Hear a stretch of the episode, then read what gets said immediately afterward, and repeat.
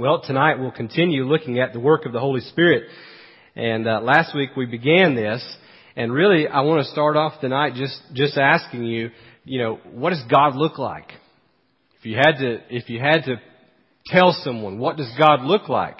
This is a question probably often posed to children to, to find out what children would say about what God looks like. And some have come with descriptions and drawn pictures and really we, we don't know. God is not a, um, he, he doesn't have a body like you and I. He is spirit. He's spirit. He exists in um, three persons. And we know that in Old Testament times that, that God manifested himself oftentimes through um, theophanies and all this sort of thing, manifestations of himself through the glory that was his. And then the, the Gospels roll around and the Messiah finally comes on the scene and for the first time ever, the people could really see, even though they didn't acknowledge, what God looked like. And that's what Hebrews 1, 1 through 3 talks about, is that in former days He spoke to us by the prophets, but in these last times He has sent His Son. And He's shown us what He is like, what God looks like in the person of Jesus. But you and I also know that we also live on this side of the ascension resurrection and the ascension. And so Jesus no longer walks the planet. We can't even definitively say this is what Jesus looked like. I know we have renderings of it. You know, how many of you think Jesus had a beard? You know, I mean, you, you think that because you've seen artists' renderings of that. But we really don't know. You know, I mean, I, I think probably he did based on the, the custom of the day. But we really don't know. I think we, uh, we speculate.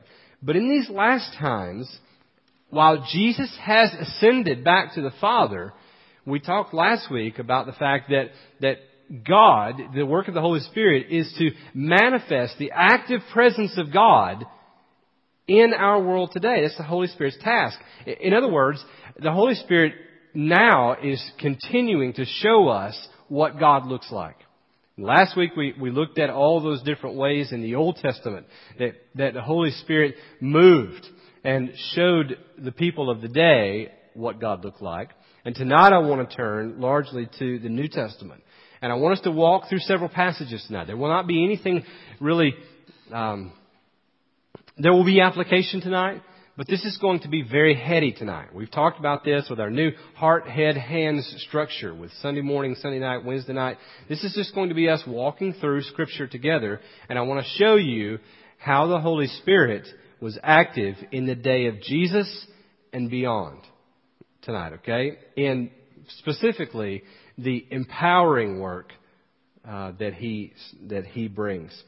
Um, he empowers, He purifies, He reveals, and He unifies. And specifically tonight, His empowering in the New Testament. Turn, if you will, to, to Luke chapter 3. Uh, Luke, beyond probably more than any other gospel writer, shows us the work of the Holy Spirit in the life of Christ. Oftentimes we want to separate out and we want to say, well, the Father did His thing here, and the Son did His thing here, and the Holy Spirit did His thing here. But you're going to see tonight that, that Jesus was empowered by the Holy Spirit. Let's walk through this together. Luke chapter 3, uh, verse 22. If you back up a few verses, I won't read them, but this is the baptism of Jesus. It comes to John the Baptist, who is baptizing in the wilderness. And uh, back in verse 21, now when all the people were baptized, and when Jesus also had been baptized and was praying, the heavens were opened, and the Holy Spirit descended on him in bodily form like a dove, and a voice came from heaven saying, You are my beloved Son, with, with you I am well pleased.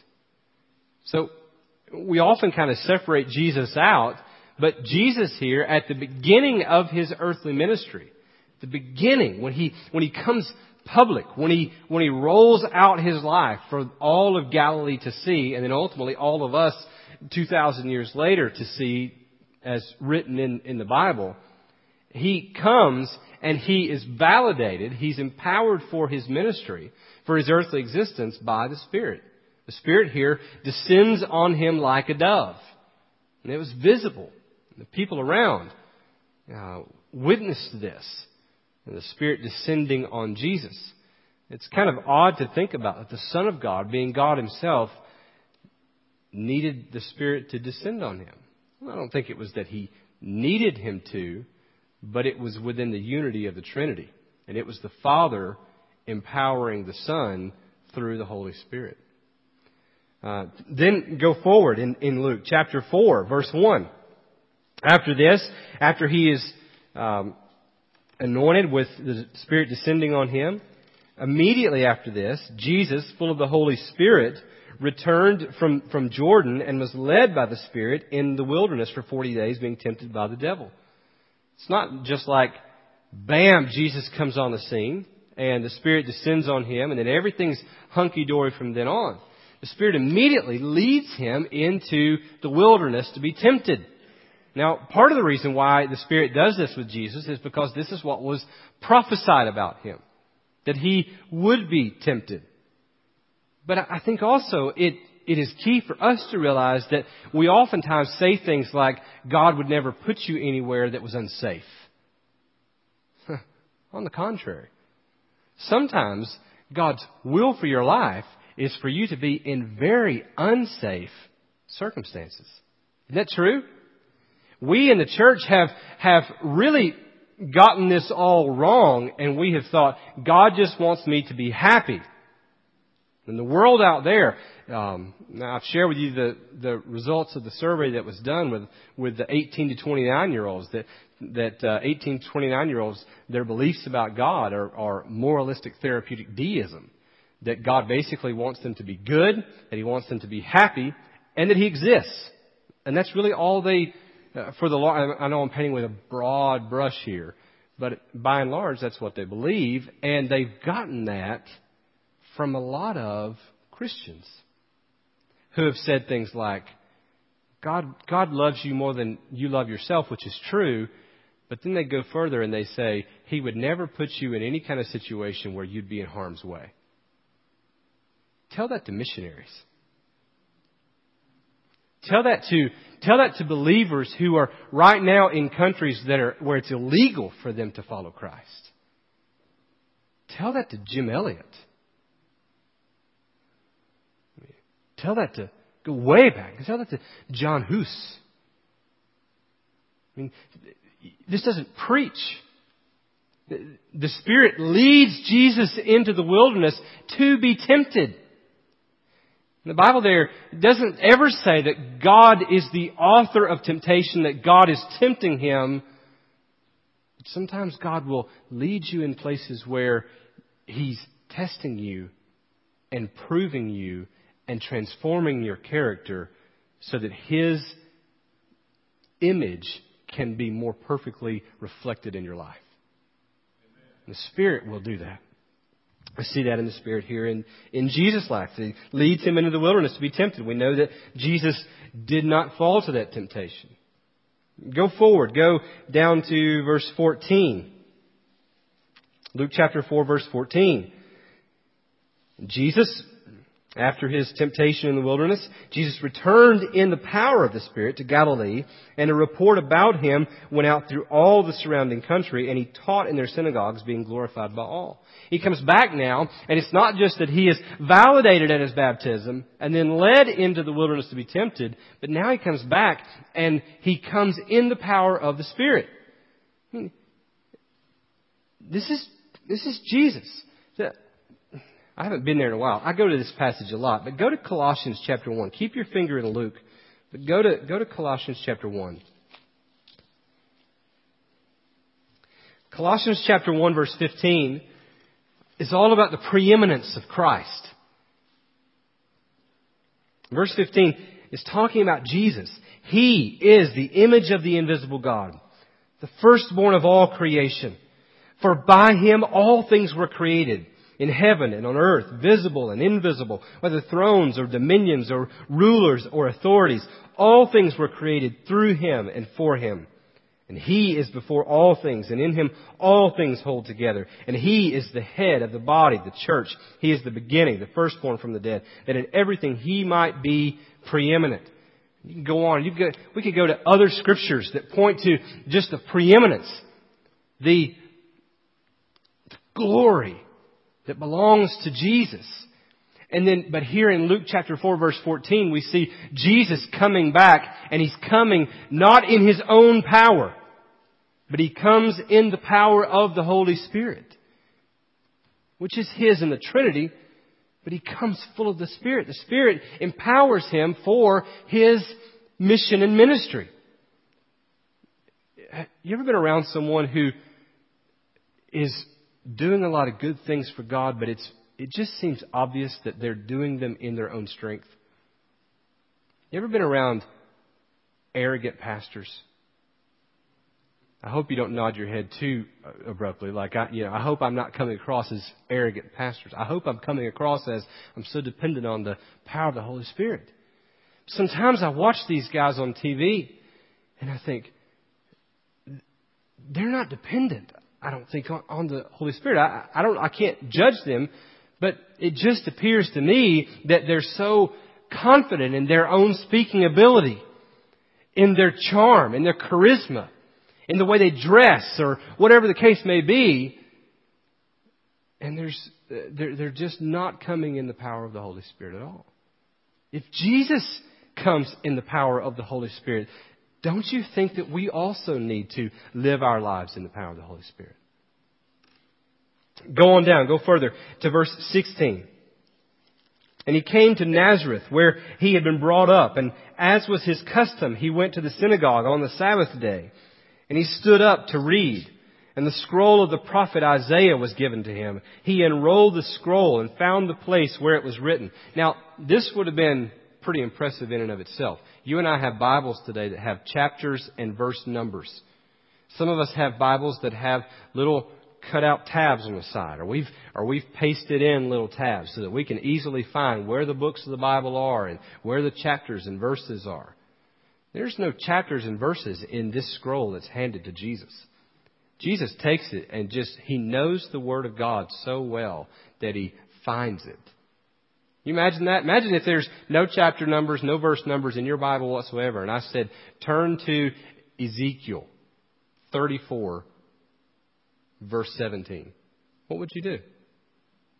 You'd probably say, Hey, David, throw that up on the screen. Hey, Billy, throw that up on the screen. Put that up there. Wouldn't you? Jesus stands up and finds it. Now, that was a tangent, but let me go on. Verse 18. The Spirit of the Lord is upon me because he has anointed me to proclaim good news to the poor. He has sent me to proclaim liberty to the captives and recovering of sight to the blind, to set at liberty those who are oppressed, to proclaim the year of the Lord's favor. Jesus here knows that he's not going forward in his own strength. Now, he has, he has all the strength that he would ever need in his deity. But he's not doing anything contrary, though, to the will of God. And the Father, the Son, and the Spirit are operating all together in this. And he goes forward knowing that if he's, if he's going to accomplish his mission, he goes in the power of the Spirit. Even Jesus here, we see this repeatedly. To proclaim, to set the captives free. Keep going. Verse 36 of Luke chapter 4. And they were all amazed and said to one another, what is this word? For with authority and power he commands the unclean spirits and they come out. And reports about him went out into every place in the surrounding region. Uh, keep going. Verse 38. And he arose and left the synagogue and entered Simon's house. Now Simon's mother-in-law was ill with a high fever and they appealed to, to him on her behalf. And he stood over her and rebuked the fever and it left her. And immediately she rose and began to serve them. Now when the sun was setting, all those who had any who were sick with various diseases brought them to him, and he laid his hands on every one of them and healed them. And demons also came out of, of many, crying, You are the Son of God. But he rebuked them and would not allow them to speak because they knew that he was the Christ. Now, Jesus had all the power he needed to do all these things, but he's doing it here. The Bible makes a point to show us that he's doing it in the power of the Spirit. That the Spirit is the one who is empowering him for this work. That, that he's operating in the power of the Spirit. We, we see this all throughout the life of Jesus. And I could go on in the life of Jesus. You, you look at his prayer in the garden. You look at the trial that he went through, the arrest and the trial, the mocking and the scourging. Look at the crucifixion, um, all the way through. I mean, you, you could look at the power of the Spirit of God on him all throughout. And, and I, I think the point that I want you to see, that I think Scripture wants us to see, is that sometimes we think this Christian life thing is, is pretty easy. We got this thing figured out. Now, that sounds arrogant, and probably a lot of you in here are saying, no, not hardly. And if you have that attitude, then that's a good attitude. No, not hardly. But sometimes we, we boil it down and we think all it is is getting up every morning and spending some time reading our Bibles and saying, saying our prayers to God. And we, we maybe say something about Jesus to our coworkers and, and we don't do the things that we're not supposed to do. And we come to church when we're supposed to come to church. And we kind of relegate this Christian life to those things. And, and following Christ is about so much more than that. Those are those are just a list of the do's and don'ts. If we're going to have God as our most valuable thing in our life, most valuable person in our life, it will be at the empowering of the Holy Spirit. The Holy Spirit also, not, not just in the life of Christ, but the Holy, Holy Spirit also empowered those disciples. Jesus 12. Um, go to Acts chapter 1, verse 8. We'll leave the book of Luke. Acts chapter 1. Jesus now has gone to the cross. He's been crucified. He's been placed into the tomb, raised from the dead. He's been with them for 40 days afterwards. And now he's, ascend, he's about to ascend back to the Father. In Acts chapter 1, verse 8, they ask the question, is this the time that, Lord, you're going to restore your kingdom? And he says to them, It's not for you to know times or seasons. The Father has fixed those. But then in verse 8, But you will receive power when the Holy Spirit has come upon you, and you will be my witnesses in Jerusalem, and in all Judea and Samaria, and to the end of the earth. You realize that wasn't just for those. It wasn't just for the 12. It wasn't just for the 120. It's carried through the ages. And while we may not live in the same region that they live in, we are still called to be His witnesses.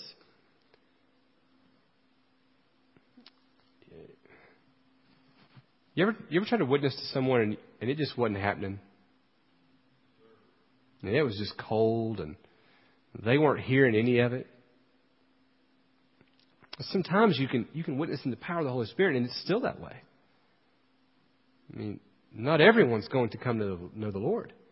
But have you ever also had an, had an, um, had an experience where you have shared the gospel and it's been so obvious that the Spirit of God had gone before you and opened the door and prepared every single step of the way.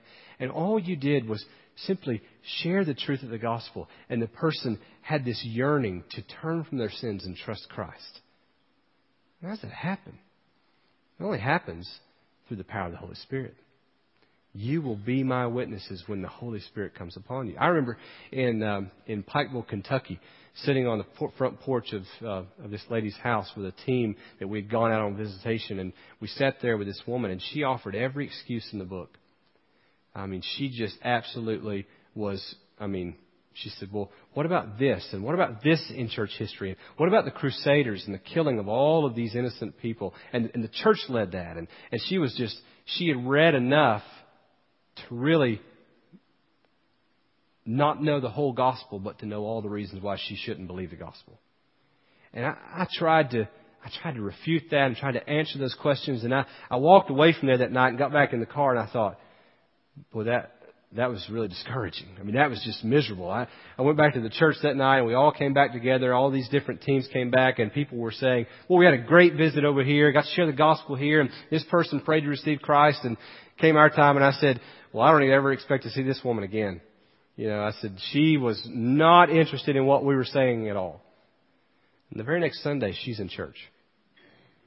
And, and the response time at the end of the service, this lady comes walking down the aisle and takes our pastor by the hand and says, um, I didn't expect to be doing this, but I, I want to, I want to receive Christ.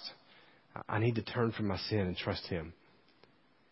What, sometimes what we think is wasted speech and wasted opportunity and wasted living, the Holy Spirit takes our wasted effort and turns it into good and empowers it uh, for His own glory. You will be my witnesses. He did this with the, with the disciples and He will also do it with us.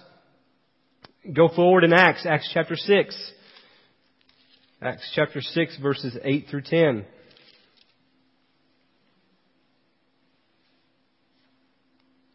And Stephen, full of grace and power, was doing great wonders and signs among the people. Then some of those who belonged to the synagogue of the freedmen, as it was called, and of the Cyrenians, and of the Alexandrians, and of those from Cilicia and Asia, rose up and disputed with Stephen.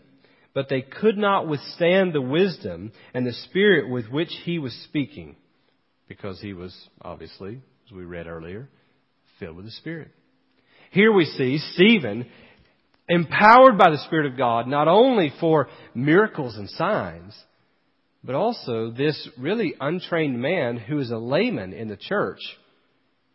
The, the, the people of the day can't argue with him because he is speaking in the power of the Holy Spirit. This is the, Stephen was the first man beyond the apostles to be mentioned as being able to do miracles and signs and fill with the Holy Spirit. And we also uh, need the Spirit's empowering if we are also going to speak with real authority. Uh, he gave power for preaching. Go backwards. I skipped this one. I want to go back to it. Acts chapter 4.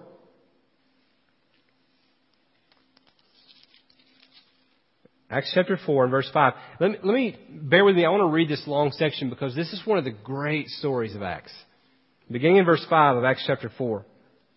On the next day, their rulers and elders and scribes gathered together in Jerusalem with Annas the high priest and Caiaphas and John and Alexander and all who were of the high priestly family.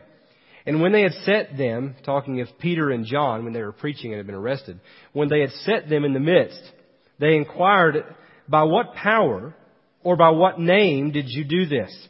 Then Peter, filled with the Holy Spirit, said to them, Rulers of the peoples and elders, if we are being examined today concerning a good deed done to a crippled man, by what means this man has been healed, let it be known to all of you that, and to all the people of Israel, that by the name of Jesus Christ of, of Nazareth, whom you crucified, whom God raised from the dead, by him this man is standing before you well. This Jesus is the, is the stone that was rejected by you, the builders, which has become the cornerstone.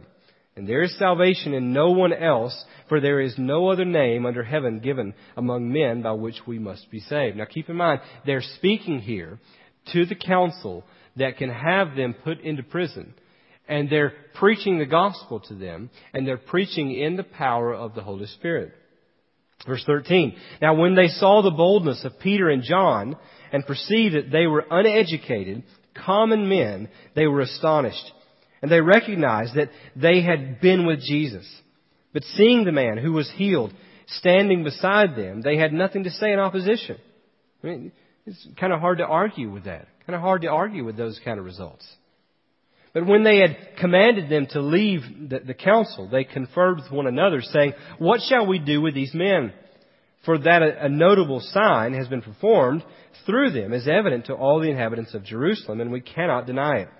But in order that it may spread no further among the people, let us warn them to speak no more to anyone in this name.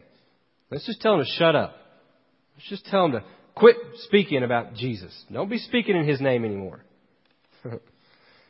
But Peter and John answered them, Whether it is right in the sight of God to listen to you rather than to God, you must judge. For we cannot but speak of what we have seen and heard. And when they had further threatened them, they let them go, finding no way to punish them because of the people, for all were praising God for what had happened. For the man on which, on whom this, this sign of healing was performed was more than 40 years old. When they were released, they went to the friend's house and reported what the chief priests and the elders had said to them.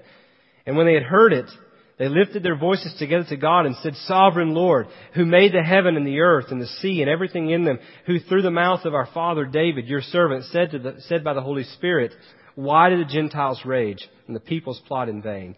The kings of the earth set themselves and, the, and rulers were gathered together against the Lord and against his anointed. For truly in this city, they prayed, there were gathered together against your holy servant Jesus, whom you anointed, both Herod and Pontius Pilate, along with the Gentiles and the people of Israel, to do whatever your hand and your plan had predestined to take place. And now, Lord, look upon their threats and grant to your servants to continue to speak your word with all boldness while you stretch out your hand to heal and signs and wonders are performed through the name of your holy servant Jesus. And when they had prayed, the place in which they were gathered together was shaken and they were all filled with the Holy Spirit and continued to speak the word of God with boldness. You know what's amazing about this? What's amazing about this is this group was, this is the same group that just a little while before this, just a couple of months before this, all scattered like cockroaches when you turn the lights on in the garden. They all fled. They all hid. They cowered. They were fearful.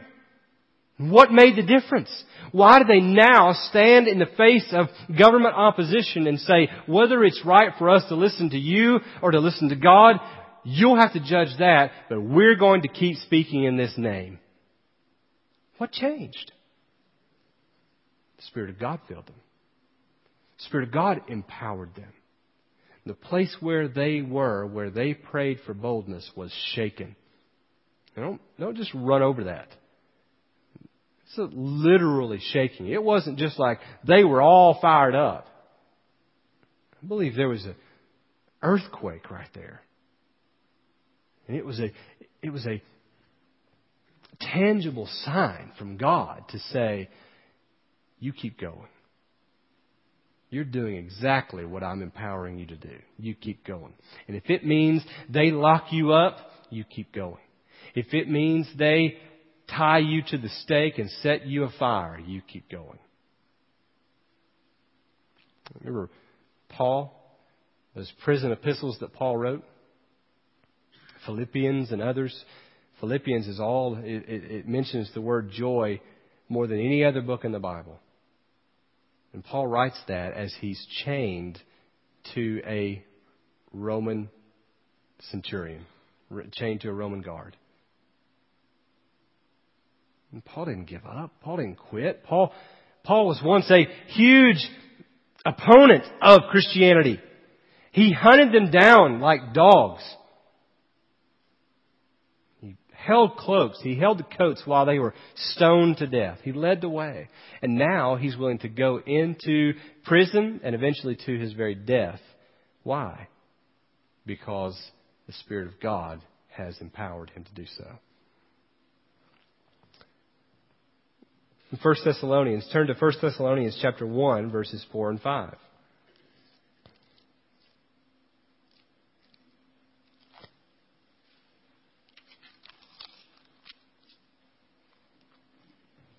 First Thessalonians 1, beginning in verse 4, For we know, brothers, loved by God, that He has chosen you, because our gospel came to you not only in word, but also in power and in the Holy Spirit and with full conviction. You know what kind of men we prove to be among you for your sake. Here he, he says, You want to know how we know that you're children of God? Because you received the Word of God with power.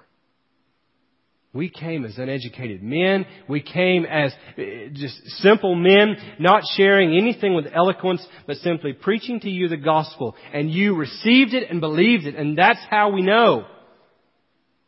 Sometimes people will say to me, if there is such a thing as election, how do I know if I'm one of the elect? You know you're one of the elect if you believe. It's that simple.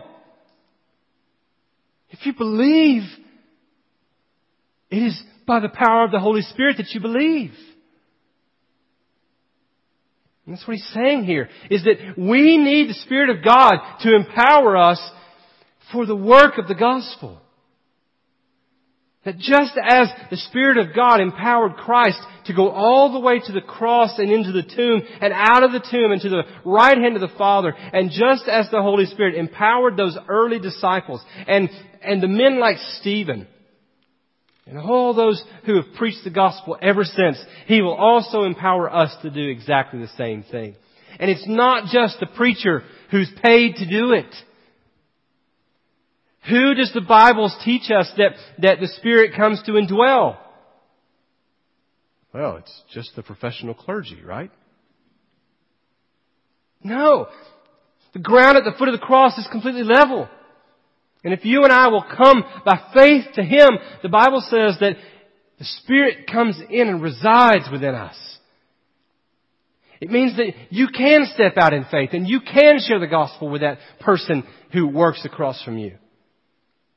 You can share the gospel with that person who lives across the street from you. You can share the gospel with that family member who you think will never come to know the Lord. Who's to say that the Spirit of God has not placed you right where you are to use you in their life? The Spirit of God comes to empower. Just a couple more and I'll, I'll be through. The Holy Spirit also gives gifts for ministry. The Holy Spirit gives gifts for ministry. Turn to 1 Corinthians chapter 12. Let's look at verses 4 through 11 very quickly. 1 Corinthians chapter 12. Now there are varieties of gifts, but the same Spirit. And there are varieties of service, but the same Lord. And there are varieties of activities, but it is the same God who empowers them all in every one. To each is given the manifestation of the Spirit for, com- for the common good. For to one is given through the Spirit the utterance of wisdom and to another the utterance of knowledge according to the same Spirit, to another faith by the same Spirit, to another gifts of healing by, one, by, by the one Spirit, to another the working of miracles, to another prophecy, to another the ability to, to distinguish between spirits, to another various kinds of tongues, to another the interpretation of tongues. All these are empowered by one and the same Spirit who apportions to each one individually as he wills. Now, we don't have time to go into all of these gifts. Right now, I know some of you are saying, what about tongues? Speaking in tongues, is that, is that still around? Does that still exist? Should we, should we speak in tongues and this or that? What about miracles and healing and all these sort of things? Does that still go on? Look, we, we don't have time right now to go into it. I'll, I'll tell you this much. The Bible's silent on it. The Bible's silent on whether or not that still goes on.